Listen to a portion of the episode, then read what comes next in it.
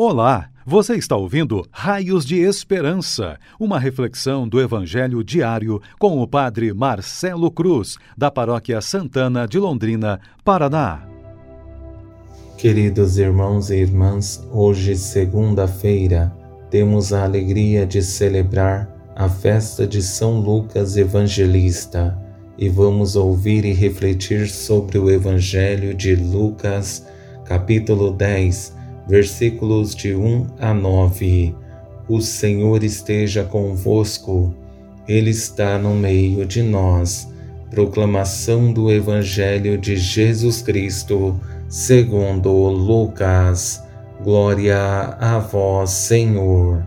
Naquele tempo, o Senhor escolheu outros setenta e dois discípulos e os enviou dois a dois na sua frente a toda cidade e lugar aonde ele próprio devia ir, e dizia-lhes: A messe é grande, mas os trabalhadores são poucos. Por isso pedi ao dono da messe que mande trabalhadores para a colheita. Eis que vos envio como cordeiros para o meio de lobos. Não leveis bolsa, nem sacola, nem sandálias, e não cumprimenteis ninguém pelo caminho. Em qualquer casa em que entrardes, dizei primeiro: A paz esteja nesta casa. Se ali morar um amigo da paz, a vossa paz repousará sobre ele. Se não, ela voltará para vós. Permanecei naquela mesma casa, comei e bebei do que tiverem, porque o trabalhador merece o seu salário. Não passeis de casa em casa quando entrardes numa cidade e fordes bem recebidos, comei do que vos servirem, curai os doentes que nela houver, e dizei ao povo: o reino de Deus está próximo de vós. Palavra da salvação. Glória a vós, Senhor. Queridos irmãos e irmãs, hoje temos a alegria de celebrar a festa de São Lucas que nasceu na Antioquia, exerceu a profissão de médico. Depois de sua conversão, se tornou discípulo de Paulo. Sua origem é grega. Saiu do paganismo, colaborou em muitas das missões de Paulo.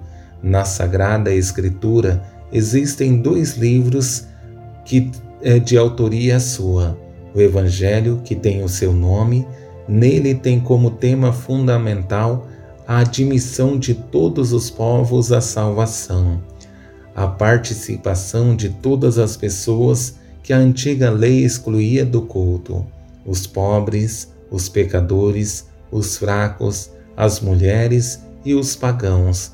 Com os Atos dos Apóstolos, São Lucas mostra a história da Igreja missionária no mundo, sob a ação do Espírito Santo narra a difusão da mensagem e do mistério de Cristo por obra dos apóstolos, discípulos, diáconos e fiéis, mostrando primeiro a Igreja de Jerusalém e depois as primeiras missões, até chegar às grandes viagens apostólicas de Paulo. Ao confrontar nossa vida com o Evangelho que ouvimos, percebemos como podemos fazer um caminho consistente para colocar em prática as vontades de Deus. Hoje, de forma especial, por Jesus enviar os discípulos em missão, percebemos três passos fundamentais que nos ajudam a compreender o que o Senhor espera de nós e como podemos fazer um caminho com Ele. No primeiro passo é a escolha dos discípulos.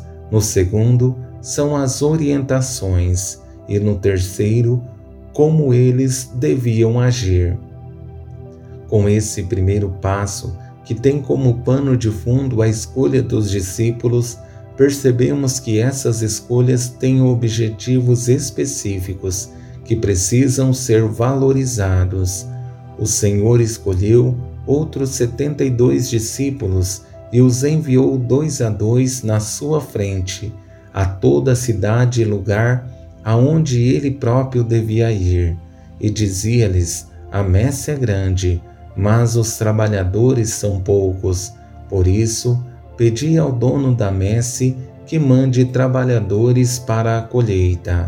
É evidente que assumir a missão não é um caminho simples e Jesus os escolheu, porque a necessidade de evangelizar era grande.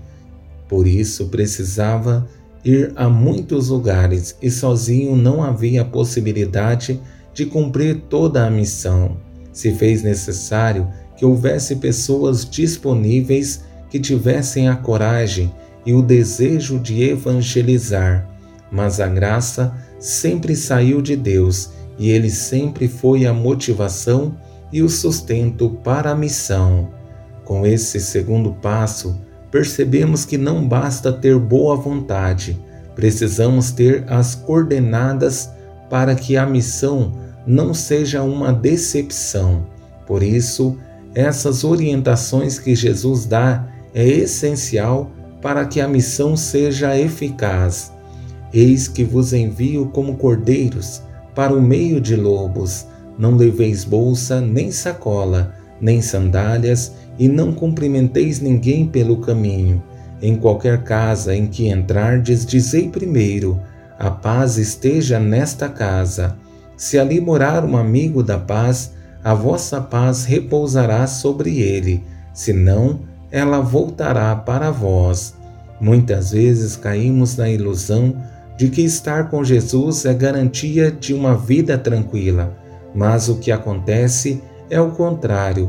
Temos momentos de graça, que são respostas de Deus em virtude da coragem que tivemos de dar o nosso sim ao chamado que ele nos faz. Mas temos também muitas perseguições e desafios que revelam se estamos alicerçados em Deus. Caso contrário, com um pequeno desafio que enfrentamos, corremos o risco de desanimar e deixar de segui-lo. E chegamos ao último passo em que Jesus vai dando as coordenadas de como eles devem agir diante da missão e os desafios em que eles podem enfrentar, mas que precisam ter consciência que agem em nome de Deus. Permanecei naquela mesma casa, comei e bebei do que tiverem, porque o trabalhador merece o seu salário. Não passeis de casa em casa, quando entrardes numa cidade e fordes bem recebidos, comei do que vos servirem, curai os doentes que nela houver, e dizei ao povo: o reino de Deus está próximo de vós. Quando falamos de missão, precisamos entender que vamos em nome de Deus e nossas ações precisam ser motivadas por Sua graça e o seu amor. Os desafios são situações naturais, mas, como diz na orientação de Jesus, eles vão em nome de Deus e devem anunciar o seu reino que está próximo. A grande esperança é que tenhamos a coragem de cumprir nossa missão para que sejamos, nesse mundo, raios de esperança. Louvado seja nosso Senhor Jesus Cristo, para sempre seja louvado. O Senhor esteja convosco, Ele está no meio de nós. Abençoe-vos, Deus Todo-Poderoso, Pai, Filho e Espírito Santo. Amém. Você ouviu o Raios de Esperança, uma reflexão do Evangelho diário com o Padre Marcelo Cruz, da Paróquia Santana de Londrina, Paraná. Se esta mensagem lhe fez bem hoje, compartilhe com seus amigos.